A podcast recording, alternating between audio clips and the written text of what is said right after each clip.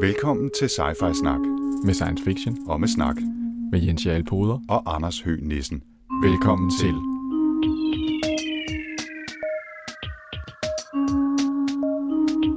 You're traveling to another dimension. A dimension not only of sight and sound, but of mind. A journey into a wondrous land whose boundaries are that of imagination. Your next stop, Sci-Fi Snak. Skal vi lige få kaffe? Mm.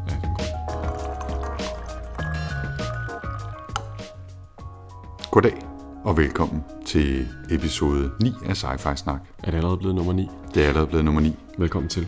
Hvad er det for en bog, vi skal læse i dag, Jens? Det er dig, der har valgt den. Jamen, vi skal snakke om øh, Dan Simmons Hyperion, som er, hvad hedder det, øh, en meget fantastisk science fiction bog i genren litterær sci-fi, skråstreg, space opera, vil jeg sige. Ret litterær. Den er fra 1989, og øh, den vandt øh, Hugo Awards i 1990. Basically så er der vel tale om et øh, science fiction remake af det, man kan kalde for, eller det der hedder Canterbury Tales, som er rammen af sådan en øh, syv pilgrim, der er på tur. De er på en pilgrimsfærd til planeten Hyperion. Og øh, for ligesom at lære hinanden at kende undervejs, så beslutter de sig for, at de skal fortælle deres historier for hinanden. Hvordan kan det være, at de er kommet med på den her pilgrimsfærd? Og det viser sig jo så, at det hele hænger sammen, og at det alt sammen er meget mærkeligt. Ja, de kender jo ikke rigtig hinanden.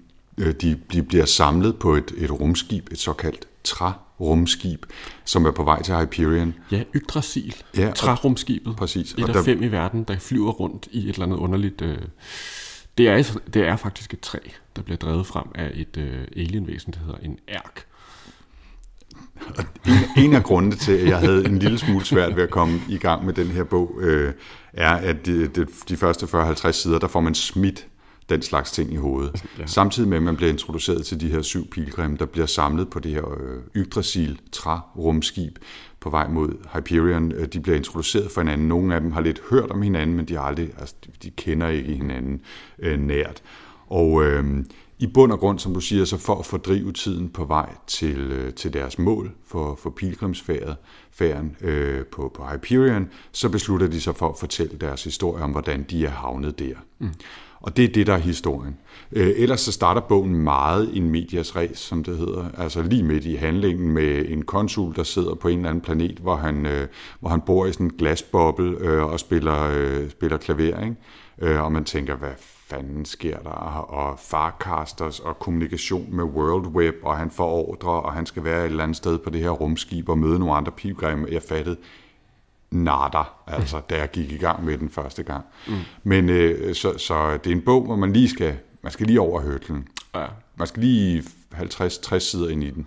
Jamen, også og begynde på den første pilgrimsfærds historie. Og så tager den også for alvor fart, synes jeg, og griber fat. Ja, helt klart. Så det er den her blanding af, af en, en overordnet rammefortælling, pilgrimsfærden på vej mod Hyperion. De skal, de skal til et tempel for et væsen, en halvgud, en et eller andet, som hedder Shrike. Ja, der er sådan en uh, The Shrike, som, som bor i de her tidskatakomber mm. på planeten Hyperion. Og planeten Hyperion er en meget, meget mærkelig planet. Øh, og øh, hver gang man kommer tilbage i, i fortællingen til Hyperion, så er der et eller andet nyt fantastisk øh, sted, man er. Men, men øh, mest markant er de her time tombs, eller tidskatakomberne, hvor at det her Shrike-væsen øh, findes. Og de har været lukket meget lang tid. Øh, ellers har det været typisk, at man har, der har været sådan nogle pilgrimsfærer til dem. Øhm, men det her væsen, The Shrike, er jo opkaldt i øvrigt efter en fugl, som, øh, som fanger insekter og sætter dem på nåle. Og det gør The Shrike også. Den fanger så mennesker og sætter dem op på sådan, nogle, øh, sådan et ståltræ, den har ved siden af sine tidskatakomber. Men det er et meget, meget mystisk væsen, som virker som om, øh, som efterhånden lærer man, at det lever baglæns i tiden, og kan godt lide at knu og give folk rigtig ubehagelige krammer, kan man sige. For det er sådan et metalvæsen med pigge over det hele. Ja, der er sådan nogle beskrivelser. Man, jeg har ikke sådan noget fuldstændig klart billede af, hvad det er for en, men, men, øh, men det er virkelig noget med de der pigge, som er ret ubehagelige, og sådan mm. sylespidse, barberblade skarpe øh, knive, som den er besat med, mm. øh, og, og som jo gør, at folk bliver flænset i stumper og stykker, øh, hvis, hvis de møder Shrike. Ja, ja, for den, der, der, det gør den jo hele tiden, ikke? Ja. Altså, eller i løbet af handlingen, der, der bliver der begået adskillige drab af det her væsen. som en del af, af de forskellige historiers handling. Og det er altid meget blodigt. Ja, ja, og, men, ja.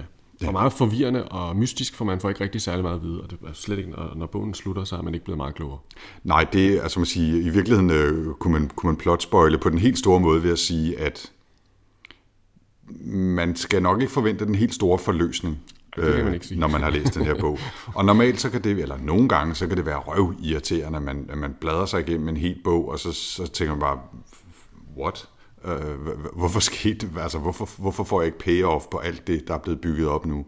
Og jeg var fuldstændig ligeglad med det. Mm. Altså, det er virkelig et eksempel på, at, at målet er intet, vejen af alt. Øh, fordi historien af de her syv, seks, syv, øh, hvad hedder det, pilgrimsfærds historier, vi får fortalt af rammefortællingen, er så fascinerende og så gode i sig selv, men nok, hvad kan man sige, intern payoff til, at det er fuldstændig lige meget, om, om der er sådan en eller anden overordnet fortælling, der bliver forløst på en anden stor, fantastisk måde. Ikke? Jo. Men skulle, skulle man måske lige prøve at løbe det igennem, sådan hvad der ligesom ligger i det? Altså, hvad er det for nogle fortællinger, vi igennem? Lad os prøve. Okay. Jamen altså, øh, vi har øh, den første fortælling, som handler om en øh, katolsk præst. Det er i virkeligheden øh, Fader Højt, som er med som pilgrim. Øh, han, er, han er pilgrim, mm. en af dem. Øh, I det her 28. århundrede, eller hvornår der er, det foregår, der, hvad hedder det, der er, den katolske kirke er ganske, ganske få tusind tilbedere tilbage af dem. Øh, og en af dem er så med på den her tur. Men øh, i virkeligheden så hører man mest, øh, han fortæller i virkeligheden en andens historie. Han fortæller historien om øh, dok, øh, fader Paul Duret, som tager til Hyperion for at finde øh, den her øh, stamme, der hedder Bigura, som er sådan en meget underlig, øh, underudviklet stamme af sådan nogle semi-agtige mennesker. Øh, og det er en meget fantastisk historie, hvor at de skal igennem øh, noget jungle øh, med nogle træer, der hvad hedder det, øh, kæmpe store træer, der øh, opfanger ascetisk elektricitet og sender lyn ud. Og, Tesla-skoven. Ja, Tesla-skoven, helt mm. vildt mærkeligt. Øh, og så er der øh, hele det her øh, øh, intermezzo med det her underlige, hvad hedder det, folk, der hedder Pigura, og øh, et mystisk intermezzo med øh, The Shrike, som lever i nogle tunneler, eller som møder de her Pigura i nogle tunneler, og man får nogle mærkelige krucifixer på sig. Øh, meget, meget mystisk fortælling. Meget sær historie. Mm. Øh, og det vil jeg sige generelt for flere af dem er, at de er sgu lidt sager. Mm. Øh, men, men på den sjove måde. Så det er en af historierne. Øh, den næste historie, jeg kan faktisk ikke helt huske rækkefølgen, er det er, eller er det, det Fedman Kassats historie? Det er Fedman Kassats historie. Han er sådan berømt øh, og berygtet øh, krigshelt. krigshelt. Ja. Øh, jeg kan ikke huske, hvad hans øh, rang er, men i hvert fald så, han, så, han fortæller øh, sin historie om, hvordan han startede som, som, øh, som ung rekrut, og blev sendt igennem sådan nogle øh, krigssimulationer, hvor han blandt andet er en del af slaget ved Agincourt øh, i et eller andet 1100, 1400, hvornår det nu var. Øhm, og så i forskellige andre øh, simulationer af berømte slag op gennem historien, for det er en del af hans, af hans uddannelse, og han klarer sig rigtig godt. Men i hver af de her simulationer, så møder han en kvinde, som han har et utroligt hit seksuelt forhold til. I simulationerne? I simulationerne. Øhm, og, øh, og og øh, han, altså, jeg kan faktisk ikke huske præcis, hvordan øh, connection er med Shrike øh, og hende kvinde, men i hvert fald er der en eller anden connection, og han beslutter sig for at, at, at drage til Hyperion efter en lang ballade med, med slag mod de her afstad, som er uden for den menneskelige civilisation, som, som de her pilgrimme lever i, i et, i et netværk af planeter og så videre. Mm. Øhm, og, så, og så beslutter han sig for at tage til Hyperion og konfrontere ja. Strike, som, sådan som jeg husker det. Fedman Kassats historie, The Warlover, som den hedder, mm. er jo virkelig den første, hvor man får noget af det her krigshistorie øh, på plads, øh, eller krigsrammefortællingen på plads. Der er de her afstørre, som lever helt uden for det her, som hedder hegemonien, som jo betyder overherredømme. Mm. Og det menneskelige øh, hegemoni øh, består af en hel masse planeter, der er vævet sammen med sådan et Farcaster network. Så der bygger man altså sådan nogle portaler, og så kan man sådan set gå igennem en portal, og så er du på en anden planet. Sådan, det er jo meget praktisk. Og det, det, det spiller flere, det spiller en rolle i flere historier. Ja, Blandt andet Martin Selenius har jo et meget fint hus, hvor han øh, har øh, farkaster, portaler, sådan at hans værelser ligger på forskellige planeter. Det ja. synes jeg er meget sejt. Lad os vende tilbage til, til det med farkaster og, og teknologien øh, senere. Ja. Uh, Martin Selenus, uh, hans historie, han er jo poet. Ja, det er den tredje historie. Ja. Jamen, øh, den, øh, hans, øh, han, han er, hvad hedder det, øh, i virkeligheden, han, han, han, er, øh, han lever jo på jorden, eller han er, han er en, der er født på jorden. Øh, og øh, i, i jordens sidste tid øh, boede han, øh, var han en del af sådan en meget øh, rig gammel familie. Øh, og hans mor var, var øh, fødte ham på god gammeldags vis, hvilket var ret usædvanligt. Øh, men det, hun var sådan en traditionalist, altså udover hun tog en hel masse stoffer, øh, og var mærkelig, så var hun traditionalist på den måde. Øh, og øh, Martin Selenius øh, startede egentlig ikke med at være poet, men øh, det gik dårligt med familiens økonomi, så derfor regnede moren ud, at, øh, at det ville da være snedigt, hvis hun sendte ham afsted på en meget, meget lang rumfærd og satte alle pengene i banken. Og så når han kom frem, så ville det, han af renterne, så ville man ligesom kunne genrejse familien. Og på det her tidspunkt var der vist også noget med, at jorden, der, der var nogle problemer med noget øh, økologisk katastrofe. Øhm, The big mistake. Hvad? The big mistake. Ja, det er jo så det, der sker, at jorden den går mm. under, øh, og når Martin Selenius kommer frem til den her planet, så har han fået en hjerneskade af det her øh, hypersøvn, og øh, er, kan ikke tale, øh, i hvert fald ikke andet end sådan nogle øh, øh fækalieord, sådan noget lort, pis, skid, røv. Øh, og så går han så, og så arbejder han så øh, på det her, er der ikke, på det her tidspunkt er der ikke meget, der tyder på, at han skal blive verdensberømt, øh, hvad hedder det, poet, eller galakseberømt poet nærmest. Mm. Øh, men det, øh, mens han går dernede øh, og arbejder i nogle kloakker og sådan noget, så finder han sin muse, og så, hvad hedder det, udgiver han, øh, så skriver han den her, det her meget, meget berømte øh, kantos, der hedder Dying Earth, som er hele historien om jordens undergang og alting. Og den rammer jo simpelthen lige som, øh, som øh, altså det er strike out of the ballpark. Han rammer simpelthen lige tidsånden og skriver den her, og det bliver et kæmpe hit, ikke? Lidt, og lidt på samme måde som den her Jaja Hassan-bog lige nu, ikke? der sælger 100.000 eksemplarer, fordi den rammer et eller andet. På samme måde så... Fuldstændig det samme. Jamen, ja. altså på det samme måde, så, så, hvad hedder det, så fanger øh, Martin Selenius' øh, mm. den fanger noget tidsånden, og derfor bliver det meget usædvanligt en dæksamling, der sælger helt sindssygt meget og det, det prøver han jo så at overgå siden. Øh, han udgiver den næste dæksamling, som så går helt vildt dårligt, øh, og han er helt vildt forvirret, og så ender han øh, presset af sit forlag til at skrive sådan nogle crap opfølgningsromaner. Sådan nogle læ- lægeromaner nærmest. Ja, ja, som, som bygger videre på det der Dying Earth, men bliver mere og mere sådan noget soap opera, hvad hedder det. Og, og så sker der jo det, at han mister sin muse. Og Martin Selenius' historie handler også om, hvordan han så kommer til Hyperion, øh, og øh, bor i byen Keats og finder sin nye muse, som så viser sig ikke at være sådan en meget, meget sød mus, fordi det er The Shrike. Og, så, og så har han nye mus. Et, et forhold til, til, til kongen, som hedder Sad King Billy, ja. som jeg synes er et fantastisk navn. Ja, det er sådan helt vildt mærkeligt. Altså, ja. Hyperion, den der historie om Sad King Billy, der tager sådan et helt sit hof og flytter til Hyperion, og der opbygger sådan en, en kultur, eller en, en kunstnerkultur. Øh, øh, som Martin Selinius så bliver inviteret ind i på det her tidspunkt, hvor han er helt på skideren. Mm. Fantastisk historie også. Mm. Så tror jeg, det næste, det er Sol Weintraub, ja. øh, som er akademiker. Ja, jødisk og, akademiker. Ja, og bor øh, stille og roligt sammen med sin kone. Mm. Øh, de har en datter, der hedder Rachel, ja. øh, som øh, uddanner sig til arkeolog. Ja. Og som tager på, på, hvad hedder sådan noget, ikke ekskursion, hvad hedder sådan noget? Øh, ekspedition. Ekspedition, tak skal du have. Til Hyperion. Til Hyperion, øh, og besøger de her øh, time tombs. Øh, og der sker noget mærkeligt med hende. Ja, hun er inde i åben, det, og det var man jo ikke klar over på det tidspunkt, men de her time tombs har åbenbart også en sphinx liggende ude foran sig, som hun er så ude og, hvad hedder det, mappe. Og der sker der så et uheldigt, øh, der sker et uheld, mm. og hun pådrager sig en sygdom, som... Øh, som, øh, ja... Det basalt set gør det, at hun bliver... Det gør, at vi lige skal, hvad hedder det, lave en spoiler. Skal vi lave en... Uh, ja, spoiler her. Ja, det, det er ikke alle historier, hvor der er, hvor, som man ikke bare kan læse, øh, også selv, selvom man kan, kender deres overordnede struktur, men, men lige den her er det måske synd, hvis ja. man hvis man ved det på forhånd. Ja, fordi uh, vi har jo fulgt, uh, hvad hedder det, under hele, i hele rammefortællingen har uh, Sol Weintraub jo uh, været uh, en karakter, man har fulgt, Øh, og han har hele tiden haft et øh, spædbarn med. Og det viser sig jo, at, øh, at det er Rachel. Fordi hun har fået en sygdom, der gør, at hun ældes baglæns. Så hver gang hun har levet en dag, så bliver hun to dage yngre, mens hun sover. Og det vil sige, at hun langsomt går fra at være en voksen kvinde til at være et barn, til nu at være en baby. Og muligvis på et eller andet tidspunkt helt vil forsvinde. Det ved man jo ikke, hvad der skal ske, når hun, øh, når hun rammer sin fødselsdag. Altså og det er selvfølgelig en utrolig tragisk historie, og, og Sol og hans kone øh, gør jo alt, hvad de kan for at, at, at få løst det her problem, og fra at være et, et, et jeg vil ikke sige sat, men dog øh, tilfreds, øh, afslappet, tilbagelænet akademisk par på en eller anden planet, hvor de ikke gør så meget, så pludselig så rejser han rundt til alle mulige planeter og opsøger alle mulige mennesker for at, at finde ud af nogen, der kan hjælpe med at helbrede Rachel. Mm. Øh, og det lykkes altså ikke, og, øh, og det ender med, at, at han så øh, vil drage til Hyperion.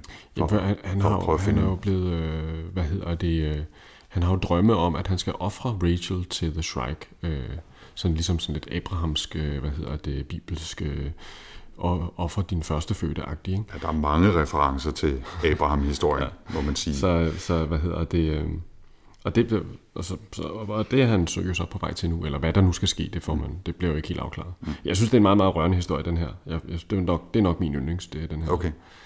Altså den der scene der, hvor at hele vejen igennem den her fortælling, der, der slutter det, der har man hele tiden, hvor han siger, når han putter Rachel der, siger han, see you later, alligator, og så svarer hun, in a wild crocodile. Mm. Og så er der den første aften, hvor hun ikke svarer mere, fordi det kan hun ikke mere. Mm. Det var sådan, ja, det, det, ja den, den, den var sgu lidt hård. Det var den. Ja. Så er der øh, Braun Lamia, ja, øh, tror jeg er den næste historie. Hun er, hun er fra en planet, der hedder Lusus, mm. hvor øh, tyngdekraften er lidt højere, end den er på jorden. Så hun bliver beskrevet som sådan fuldstændig massiv kvinde. Ja. Ikke, ikke uskøn eller, eller orkagtig, men bare altså bygget til en tyngdekraft, der er væsentligt større, derfor mm. kræver noget større muskelmasse. Øhm, og det, det kommer hende godt senere, hvor, hun, øh, hvor folk prøver at stikke hende ned, men opdager, hun, at hun har muskler, som er væsentligt tykkere, end normale mennesker har på de steder, hvor de prøver at ty, øh, stykke igennem. Hun er detektiv, ja, det er og nu... får en mærkelig historie på sagen med en, øh, en, øh, en android i virkeligheden. Ja, han er jo i virkeligheden, han er virkelig ikke en Android, han er jo, et, uh, han er jo en Cybrid, som ja, det, er, det, det hedder, ja. som er en, uh, et klonet menneske, i øvrigt en klon af uh, den romantiske digter John Keats. Igen dukker Keats op. Han hedder også Johnny i øvrigt.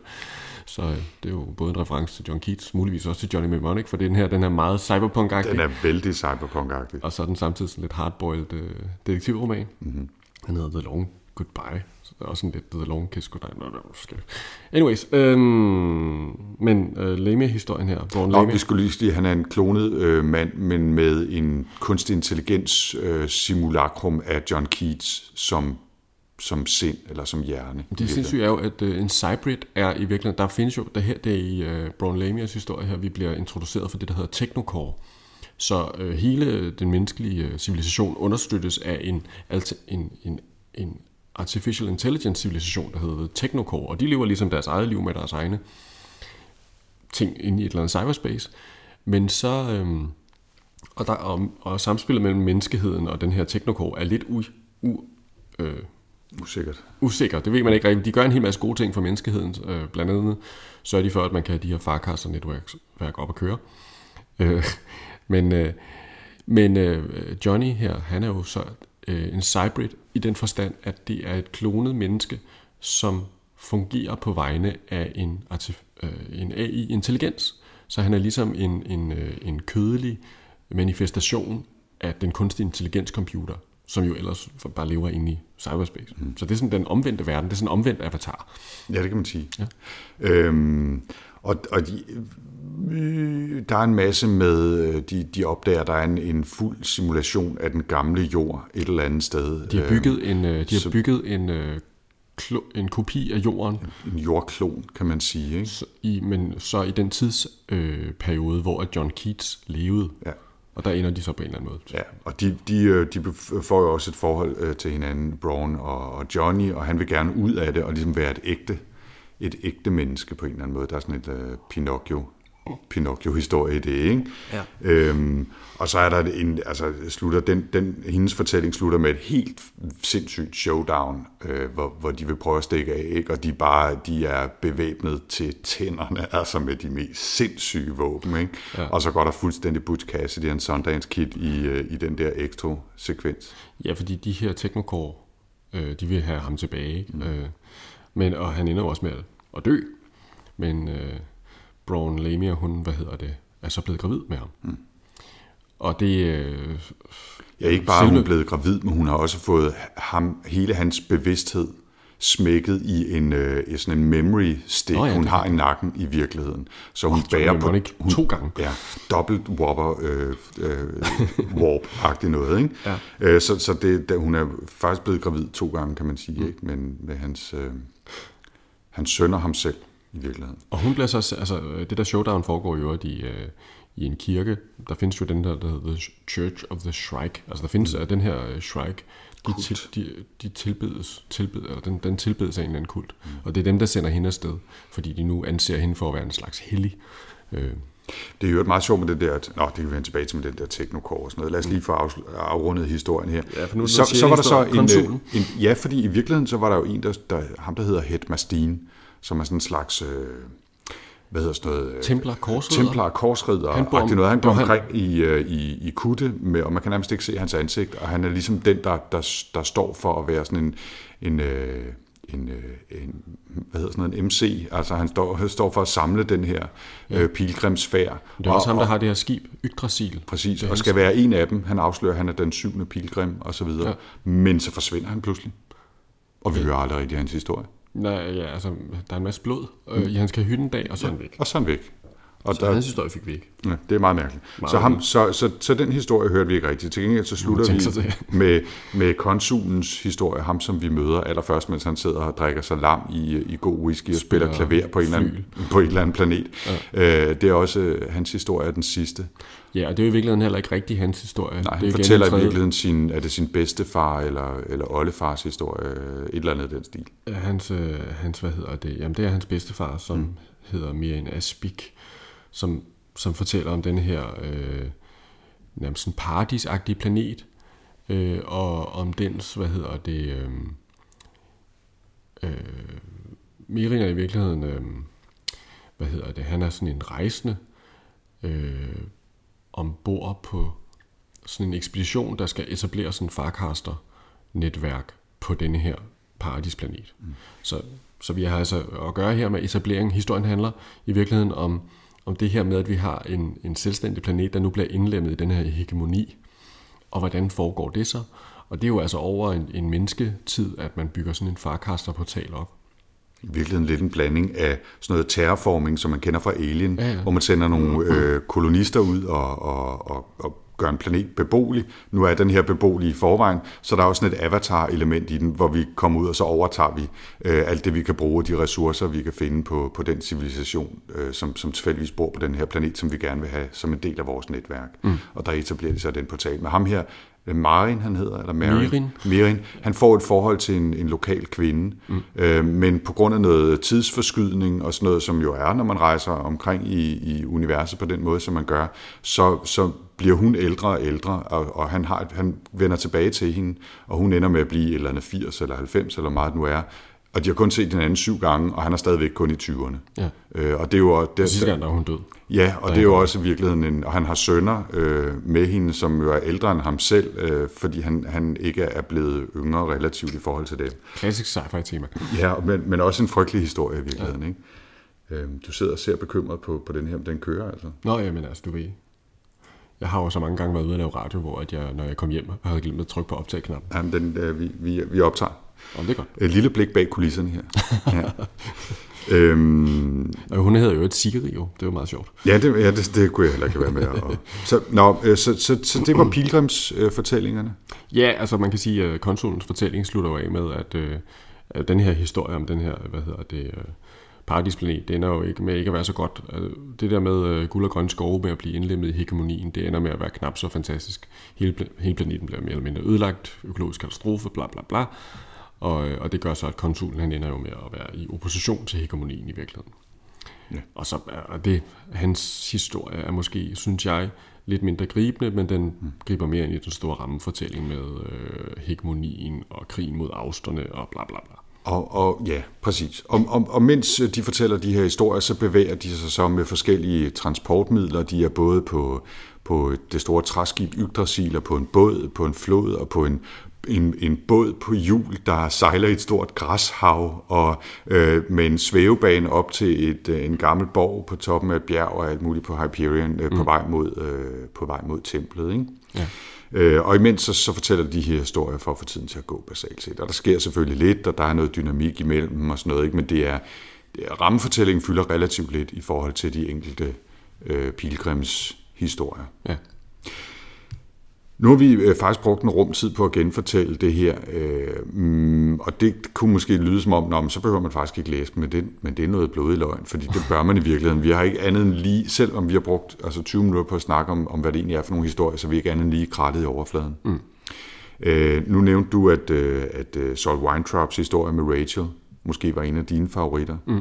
Jeg synes faktisk, en af mine favoritter er... Øh, Lena Højts genfortælling af Paul Duray, den katolske præsts møde med Bikura-folket, var, var en af mine. Jeg synes virkelig, den var knugende mystisk. Ja. Øhm, det her folk, øh, som, som ikke forstår, hvad han siger til dem, men er meget insisterende, og han kan kommunikere en lille smule med dem, men der er ikke rigtig noget udveksling af information, og hvor, hvor kommer de fra, hvad er de for nogle mennesker, og det viser sig, at at der altid kun er, jeg tror det er 70 af dem. Mm. Øhm, og når så en af dem, der dør, så, nå, så vender han pludselig tilbage alligevel, og hvordan foregår det alt det der? Så jeg synes virkelig, det var sådan en, jeg fattede virkelig ikke, hvad der skete, øh, og det gør præsten jo heller ikke, så man er virkelig med ham mm. øh, et langt stykke hen ad vejen, da han så finder forklaring sådan på en og samme tid. Øh, øh, hvad hedder sådan noget, ikke nærliggende, men, men øh, forståelig, og så dog alligevel mystisk og ubehagelig på samme tid. Ikke? Mm. Øh, så den, den, den synes jeg virkelig ramte mig. Øh, og det, men noget af det fantastiske er jo, at de er så forskellige, de her historier. Ja. Der er Braun Lamias øh, detektiv-action øh, gang i den. Der er den meget, meget gribende historie om Rachel og Saul Weintraub. Ja. Øhm, og så er der den, den meget, jeg synes faktisk, den er ret morsom, Martin Selenus historie om hans, øh, hans øh, forfattersucces og møde med, med forlagsredaktøren, som, øh, som er ravne sindssyg og klæder sig ud i de mærkeligste kostymer, for alle mulige body manipulations og så øh, kommer han til at sidde og skrive lægeromaner og, og alt det. Det er faktisk en ret sjov, en ret sjov ja. historie også. Øh, den der periode, hvor han er blevet hjerneskadet og ikke kan sige andet end en lort og pis og røv øh, og pik, og hvordan han så kommunikerer, øh, mens han arbejder sig halvvejs i graven med, med de der få ord, han kan. Sådan noget. Den er faktisk ret sjov. Mm. Ja, det, altså, jeg, det, som er så fedt ved den, det, som jeg rigtig godt kan lide ved den her bog, det er, jeg kan, jeg synes jo, at de enkelte fortællinger er utrolig gode. Altså, en ting er, at han får skabt det her kæmpe univers. Altså, det er lidt ligesom at læse, øh, nu snakker vi litterær øh, sci-fi, ikke? Altså, ligesom, ligesom også øh, Jan Banks øh, yeah. culture-serie, der, ikke? Altså, der bliver altså virkelig losset en masse, masse ting på den her verden, hele tiden, fuldstændig. Men men den centrale fortællinger her, de centrale fortællinger her er simpelthen så originale. Altså jeg, jeg sad og tænkte, at det sådan var nærmest øh, Philip K. Dick originalt, nogle af de her enkelte fortællinger. Altså fortællingen om øh, en baby, der, eller øh, Rachel, der pludselig lever baglæns, og hele fortællingen omkring det, jeg synes, det er simpelthen så godt fundet på. Og historien der med de her bikura der, det er også bare helt, helt original tanke, der ligger i, i kernen af den fortælling. Det er meget, meget fantastisk. Og hele den her altså hvad jeg ikke kan huske, altså jeg har sådan virkelig mange billeder også af den her, øh, nu fik vi ikke slutningen på Fedman Kassats historie der, men han ender jo med øh, at finde sin øh, cyber øh, romance Moneta, mm. som hun hedder, på Hyperion i virkeligheden.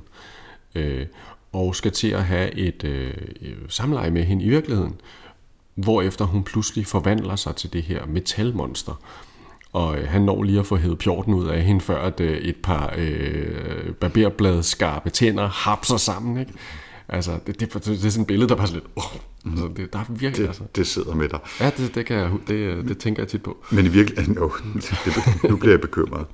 øhm, men ja, altså, jeg, jeg havde det virkelig på den her måde, at, øh, at, at hver af de her historier kunne i virkeligheden have været en, en måske en kort roman for sig selv, fordi de er så originale. Mm. Og noget af det fantastiske ved at sidde og læse den her, det er, at man bare tænker, hvad fanden har han været på? Altså, eller har han bare en fantasi, der er på speed? Hvad er det, der foregår? Han har simpelthen smidt så mange idéer og historier og, og, og hvad hedder sådan noget, opfindelser efter det her univers. Og mange af dem bliver sådan afleveret sådan lidt en passant, øh, og der går jo altså tre kvart bog, før man hører mere om den her technocore. Mm. Øh, og det, man får aldrig sindssygt meget at vide om. Man får at vide, at der er nogle fraktioner af de her kunstige intelligenser, som lidt har nogle forskellige idéer om, hvordan universet skal udvikle sig. Øh, og nogle af dem er slet, når jeg mennesker, fuck mennesker, altså det er universet, det handler om, og det, er, det er os, det handler om. Andre sådan lidt, nå, jamen, vi kan lige så godt bruge dem, så længe vi har dem. Men i bund og grund er det dem, der styrer ræset. Selvom øh, de, de menneskelige, øh, jeg kan ikke engang huske, hvad hun hedder, guvernøren eller et eller andet, der er ligesom øh, oh, øh, direktøren for det hele. Lena Gladstone hedder Præcis. Øhm, og, så der er jo sådan en menneskelig styring af, af deres øh, hegemoniske kontrol med, med de her planeter, øh, og, og i kampen med de her afstad, som er interstellare barbarer i virkeligheden, som har trukket sig uden for, for hegemoniet og gider, gider være en del af det der intergalaktiske imperium. Ikke? Mm. Øhm, men, men så er der de, den der teknocore, de her kunstig intelligenser, som befinder sig i det her William Gibsonske univers, øh, den her datas, datasfære, ikke? eller hvad, hvad det er, de kalder det, hvor det er jo virkelig om dem, der kører racet, og dem, ja, der sørger for, at vi overhovedet, at vi overhovedet kan være her, er vi menneskerne. Ikke? Ja, men altså, man har sådan et billede af, at det ligesom er dem, der sidder, den der teknokort, der i virkeligheden sidder og trækker i trådene og styrer det hele og spiller de her afstår ud imod hegemonien og sådan noget. Og det viser sig i virkeligheden, det jo også er. Ikke? Ja, lige præcis. Øhm, så, så og der er jo den her rum, øh, de kan rejse rundt i rummet. Mm. Øh, det, det begyndte med, med et Hawking Drive, jeg gætter på det opkaldt efter Stephen Hawking, ikke? Ja. som vil gøre, at de kan rejse meget, meget hurtigt. Og så får de etableret det her øh, teleportationsnetværk af, af såkaldte farcasters, mm. som gør, at de ikke behøver at spille tid med at rejse omkring. Men der, men der bliver brugt, altså det, det, det er en plot device, det der med, det, det, der er jo relativitet øh, i tingene. Mm. Så hvis man rejser meget, meget hurtigt, så øh, uni, ældes universet mere, end man selv gør i mm. virkeligheden. Og det, så, så man får sådan nogle tids, øh, en tidsgæld, kan man sige, øh, nogle steder, man bliver man er i virkeligheden 200 øh, år gammel, men, øh, men øh, man, man virker som om man er 25, ikke? mens resten af universet er blevet 200 år ældre osv. osv. Så har de også det her datasphere, de har sådan nogle konsoller, som de kan bruge til at, at finde information om, og det, det bliver aldrig sådan nøje beskrevet igen ganske smart, når man tager mm. betragtning, det er 89 det her, ikke? fordi det var virkelig en af de ting, der måske kunne have fået den her til at virke forældet, ja. var hvis der var en nøje beskrivelse af noget, hvor vi tænker, at min smartphone kan have fire gange så meget i dag. Ikke? Øhm, men det, det synes jeg faktisk, de klarer ret godt. Og, øh, og, og hele Farcaster-teknologien og rejseteknologien, og hvordan de øvrigt har koloniseret øh, galaksen, er, er, er jo super high-tech, øh, langt ude i fremtiden-agtigt. Ikke? Men fantastisk beskrevet. Mm. Men universet mindede mig lidt om øh, netop om Ian Banks Culture-serie. Mm. Øh, og øh, altså med, med, med den her kombination af, af rumrejse, som kan lade sig gøre, øh, øh, og, og, og de kunstige intelligenser, som lidt befinder sig ja, det. som en styrende enhed i alt. Ja. Øh, kolonisering, kampen mellem den koloniserende magt og, og de, som ikke vil koloniseres eller indlemmes i det store. Men hvor den var lidt mere sådan uh, gung-ho uh, space opera-agtig, så er den her mere litterær, nu vil jeg kalde Ian Banks en ikke-litterær forfatter, fordi det er han bestemt. Men, uh, med den her er lidt, måske lige en tand mere bevidst om, at den er litterær, kan man mm. sige, og trækker på nogle, nogle ældre uh, fortællinger. Uh, meget mere teknologi kan man vel næsten ikke... Altså jeg, synes, jo, jeg vil lige sige, med, der er i den der Braun Lamias detektivhistorie, øh, der skal de ind i, i cyberspace i virkeligheden, datasfære, for at, for at have nogle information, få nogle informationer om Johnny og hvor han kommer fra og, og alt det her. Det bliver beskrevet fuldstændig som Neuromancer-universet, hvor antivirusen det er sort is, på sådan nogle store øh, geometriske former, som er datablokke eller, eller øh, kunstige intelligensers øh, protuberanser og sådan noget. Ikke? Det, det er meget, meget Gibsonsk, og der er også nogle referencer til noget med en cowboy Gibson, øh, et eller andet og sådan noget. Det, det kan jeg godt lide, de der små sådan et, øh, øh, men, mm. hvor man lige, nå ja, den fangede jeg godt, hø, hø, ikke? Altså, ja. øh, det, det synes jeg er rigtig fint. Det er en meget original tanke, det der med, at man kan få en kødklon, som man så ligesom kan... Øh sådan en kødavatar. Muligvis dag. Altså, vi er, vi er kun øh, en, en halv dag inde i år 2014, og det, det, det tangerer altså virkelig et grimt ord, som, som kan ligge højt på listen i, i, i år. Nå, men det der med sådan en omvendt avatar, jeg synes, det er en meget god idé, han har fået der. Ikke? Altså, mm. det, det, det havde jeg ikke sådan set øh, før. Øh, så er der de her livsforlængende, men det, det er mere sådan en passant, de, får, sådan, de rige, de kan få sådan nogle livsforlængende øh, operationer, som hedder et eller andet fancy, som man så gør, at man bliver mere og mere blå i huden. Ja. Øh, men til gengæld kan man leve øh, rimeligt, til man bliver 150-200 år, ja. noget af den stil. Der er nogle efterfølgere til den her. Ja. Er det noget, er det noget du har læst? Nej, altså jeg... jeg øh, jeg tror, jeg på et eller andet tidspunkt, der hørte jeg nogen sige, at hvis man, skulle, hvis man, øh, hvis man synes, den her var god, så skulle man lade være med at læse øh, efterfølgende.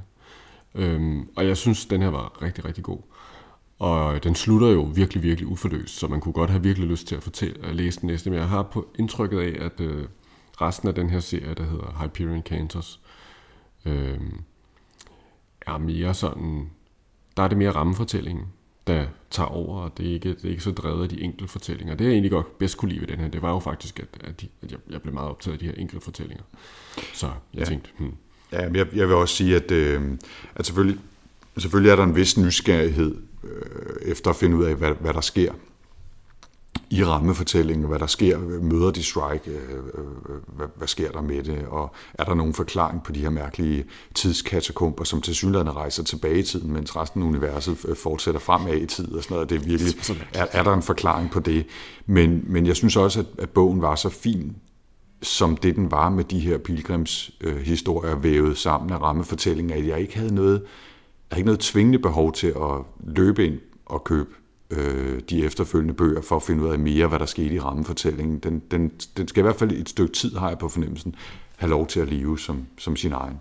Jamen, øh, det er også, altså, det, der er et eller andet, det er nærmest styrken ved den her bog, er nærmest alle de ting, man ikke får forklaret, men som man er simpelthen så fascineret af. Altså det der Shrike-væsen, jeg synes det er så fascinerende idé med sådan et metalmonster, der render rundt og som bliver tilbedt, på trods af, at det er det mest forfærdelige væsen, der bare render rundt og myrder løs. Og ja, det er virkelig sådan en dødskult et eller andet sted. Det er virkelig ikke? underligt, ja, altså. Ja. Øh, og jeg tænker, vil jeg synes, det var lige så fedt, hvis jeg nu havde fået forklaringen sådan øh, A, B, C, øh, elbel mig fortælle. Nu skal jeg forklare dig, hvordan det hele hang sammen, Jens. Det tror jeg muligvis vil ødelægge det lidt for mig. Måske er det, sådan, det er måske det, der gør, at jeg ikke har læst øh, Fall of Hyperion. Som... Det tror, jeg tror, du har rigtig, rigtig meget ret i det der med, at, at når man begynder at få for, tingene forklaret for meget, så bliver det også for puslespilsagtigt på en eller anden måde. Så har man på fornemmelsen, at her er en eller anden, der har siddet og udtænkt en eller anden fiktionshistorie om, hvordan tingene hænger sammen, og her er alle brækkerne. Øh, nu sætter de, vi dem sammen på den måde, og bum. Mm. Hvor i virkeligheden er det væsentligt sjovere, det synes jeg gælder meget fiktion i virkeligheden, hvis man for det første selv skal bruge noget energi på at forestille sig den her verden og regne nogle sammenhæng ud, at der er en masse ting, man ikke får forklaret, altså de her klassiske tomme pladser fra, fra vores fælles litteraturvidenskabelige baggrund. Ikke? Øhm, og, og det er der masser af her. Altså, der er masser af ting, der ikke bliver forklaret. Og så kan det være, at de bliver forklaret i nogle senere bøger, men det har jeg så måske også mest af lyst til at, at lade være med at kigge på. Mm. Vi nævnte, at David Simonsen skrev den her bog, Hyperion, i 1989. Ja. Er, der, er der nogle ting, øh, det er bare et spørgsmål, der dukker op i hovedet på mig, er der nogle ting, der sådan placerer den i tid, øh, måske som gør, at den er lidt forældet, føles forældet nu, eller føles de der 25 år gammel, eller har du nogle fornemmelser med det? Jamen altså, nu kan man jo gribe tilbage til vores, øh, vores læsning af Nexus her i sidste, sidste hvad hedder det, sci-fi snak, ikke? Rammes Narms teknotriller. Ja. Og der kan man jo sige, at, øh, at det hele det her med, at vi øh, flytter om på, hvordan vi fungerer som mennesker, øh, og bliver interconnected via mærkelige, altså, der, der he, altså, menneskets, altså i, i Hyperion her, der er menneskets helhed, om man så må sige, og afgrænsning i forhold til andre er jo, er jo intakt, ikke? Man, øh, man kan godt være, at man kan forlænge, hvor gammel man er. Det kan godt være, at man kan, øh, man kan bygge nogle stærkere muskler på sig. Det kan man givetvis. Men det er ikke sådan, at vi nu øh, indgår i en eller anden form for fælles bevidsthedsagtig ting, som, som Ramas Nams øh, fortælling jo peger frem i retning mod. Ikke? Altså, og folk render ikke rundt med... med øh, altså, og informationsteknologi er jo ikke på den måde nærmest en, en anden sideliggende bevidsthed, som man har liggende oven på sit almindelige øh, kødlag øh, af bevidsthed. Øh. Og på den måde er, er den jo er, er den jo af sin tid. Ikke? Jeg synes også, det minder, altså den minder, nu læste vi jo, hvad hedder det, de der culture jeg synes, det minder rigtig meget om os. Altså, det er det der space opera måde at, at gå til tingene på. Den er ikke så, altså, man kan godt mærke, det er præ-internet, ikke? men øh, men samtidig er den op, så opfindsom om, omkring nogle af de andre teknologier, og forestillinger om, hvad de kan blive til, at, øh, at den ikke føles primitiv på nogen måde.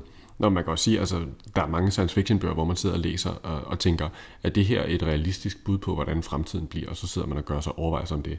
Den her bog, den starter med, at vi flyver afsted i et ud af fem træskribe, som, øh, som altså er rigtige træer, som flyver ud i rummet. Ikke? Altså, der har man ligesom lidt efterladt det der, der hedder, hvor, hvor, øh, hvor præcis en forudsigelse af fremtiden er det her. Det er ikke Red Mars. Det er det ikke. Det, det er bestemt ikke et, en, en bog, hvor, hvor der er blevet brugt mange tanker på at beskrive, hvordan man kunne kolonisere et eller andet, eller rejse i rummet, eller hvordan man, man terraformer Mars, og, altså, og være så videnskabeligt korrekt som overhovedet muligt. Det er meget mere fabel, end det er øh, øh, gæt på fremtiden. Altså, og hele, hele Hyperions landskab er jo bare sådan lidt, altså, hvor man bare tænker,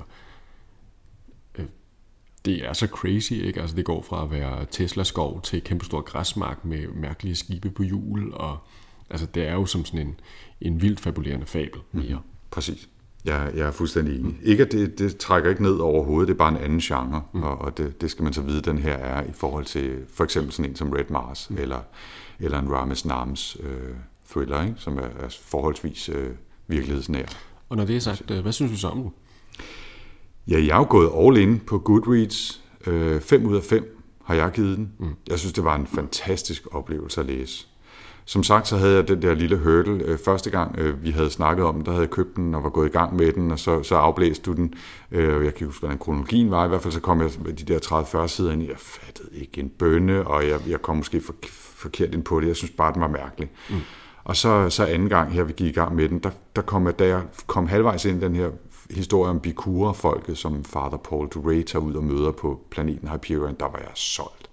Og så, så synes jeg bare, at den var fantastisk og litterær og velskrevet og varieret og morsom. Den er, den er faktisk ret morsom mange steder. Øh, og fantastiske perso- persontegninger og fuld af action og mystik og alt muligt. Så, så jeg, jeg, jeg, jeg gik altså all in. Den fik 5 mm. ud af 5 herfra. Ja, altså jeg har også givet den fem. Øh, jeg synes, at jeg har det på samme måde. Jeg synes, det er en fantastisk, fantastisk bog. Man bliver meget, meget optaget af de her mennesker, eller de her, de her hovedpersoner og deres mærkelige, mærkelige fortællinger. Og så ser man fuldstændig bort fra, at den slutter simpelthen med det mest mærkelige slutning, jeg nogensinde har. Altså, der hvor de går, altså, den slutter jo nærmest med en ikke-slutning, mm. øh, hvor de, og, og også i forhold til, hvor seriøs resten af bogen har været, så synes jeg, at slutningen er virkelig, virkelig underlig. altså man sidder bare og tænker, det, det er sådan en slutning på linje med, og så vågnede han, synes jeg. Øh, Jamen, altså, men det er det i virkeligheden, ikke? Ja, det, det, det er nærmest en ikke-slutning, altså, men, men det, det betyder ikke så meget, synes jeg. Jeg synes virkelig, virkelig, det er en god roman. Ja, og velskrevet også, ikke? Altså, hvor, ja. hvor, hvor noget af det, altså, jeg synes, Rames Nams uh, Nexus for eksempel var virkelig underholdende og gode idéer og sådan noget, men det var ikke velskrevet på den måde, man havde fornemmelsen af, at det var en litterær oplevelse. Nej. Det synes jeg, den her er. Ja, helt klart. Øh, og og det, det, det trækker bestemt uh, den ekstra stjerne til sig, mm. synes jeg. Ja. ja. Skal Men vi hvad skal vi læse næste gang? Ja, jeg har jo øh, jeg har i, siddet og kigget meget i dag på, øh, på forskellige spillere. Jeg faldt over en liste med fra øh, Via Pocket, øh, sådan noget long reads ballade, de bedste sci-fi ting fra 2013, og den sad jeg og kiggede lidt på. Og så var jeg inde på Goodreads og kiggede på, hvad der havde vundet øh, afstemningen om bedste sci-fi bog der, og har, har øh, kigget på forskellige muligheder. Så også tænkt lidt på nogle gamle klassikere. Vi skal jo skal jo fagne spændet, kan mm. man sige. Men jeg har valgt, øh, måske øh, beruset af min succes med at og fuldstændig ud af det blå at vælge Rames Nams Nexus, som jo var helt ny og helt ukendt. Så har jeg valgt at forsøge at gøre det samme igen, mm. men, men prøve at ramme en anden genre bog. Så den, vi skal læse, den hedder The Humans, og skrevet af en forfatter, der hedder Matt Haig, og den er altså kommet her i 2013. Og plottet er basalt set, at øh, en fysiker i England, så vidt jeg husker, finder lige pludselig øh, ud af, af hvad kan man sige, den, den store indsigt i, hvordan universet hænger sammen, og giver og på den måde potentielt menneske mulighed for at rejse ud i universet. Øh, det er der så en masse mennesker, eller ikke mennesker, men en masse eksistenser ude i universet, der ikke synes er en god idé. Så de sender en øh, af dem, en alien, ned på jorden, for at prøve at forhindre fysikerne i at, at finde den her, øh, få den her indsigt. Okay. Øh, og han overtager fysikernes identitet, og så øh, handler det om hans øh, oplevelse af, menneske, øh, af menneskene og menneskeheden. Jeg har ikke øh, læst andet end den beskrivelse af den endnu, men, øh, men folk, som har læst den, giver den altså top dollar øh, tommelfingrene op af, og den skulle være virkelig øh, øh, sjov og anderledes og spændende. Og jeg tænkte, nu har vi været ude i rummet meget, vi har været inde i vores hjerner meget med fremtidsteknologi og sådan noget. Nu skal vi have nogle aliens, som kommer ned på jorden i, i noget, der minder om en nutidigt univers. Ikke rigtig haft særlig mange aliens i sci snak her på det sidste. Det synes jeg er en god idé. Så det, det er i hvert fald Matt Haig's The Humans. Okay, det øh, til. Ja, det, det gør jeg faktisk også. Den, den lyder underholdende, hmm? så den kaster vi os ud i. Men det, det er også som om, vi lidt har fået en arbejdsfordeling med, at du, du tager nogle nye bøger, og jeg finder noget gammelt frem. Ja, men altså, øh, jeg ved ikke, om, om det er at hvad hedder sådan noget, øh, metaplot spoiler at sige, at øh, den anden, der var, der var på spil, og som, som jeg stadig tror, vi skal tage op på et tidspunkt, det er Isaac Asimovs robothistorier oh, fra, fra 50'erne eller 60'erne, når det var, de kom de første af dem. Der, der, der, er altså, der kunne man godt lige tage en håndfuld af de der historier og snakke lidt om dem, og det, det kommer senere, det tør jeg godt love. Det kommer altså senere, om det lige bliver næste gang eller ej, det ved jeg ikke, men altså... Ja, men ellers er man også altid, altid velkommen til at gå ind på vores øh, Goodreads Præcis. bogklub og komme med gode forslag derinde, eller sende os en, øh, en lille besked på sci hvor vi også hænger ud. Der kan man altid komme med forslag til bøger i kommentarerne. Øh, ja, og ellers er der vel tid til at sige tak for denne gang. Tak for denne gang. Godt og nytår. Godt nytår. Ha' et rigtig godt og øh, fuld af bøger 2014. Det satser vi hårdt på. Mm. Tak for nu. Selv tak.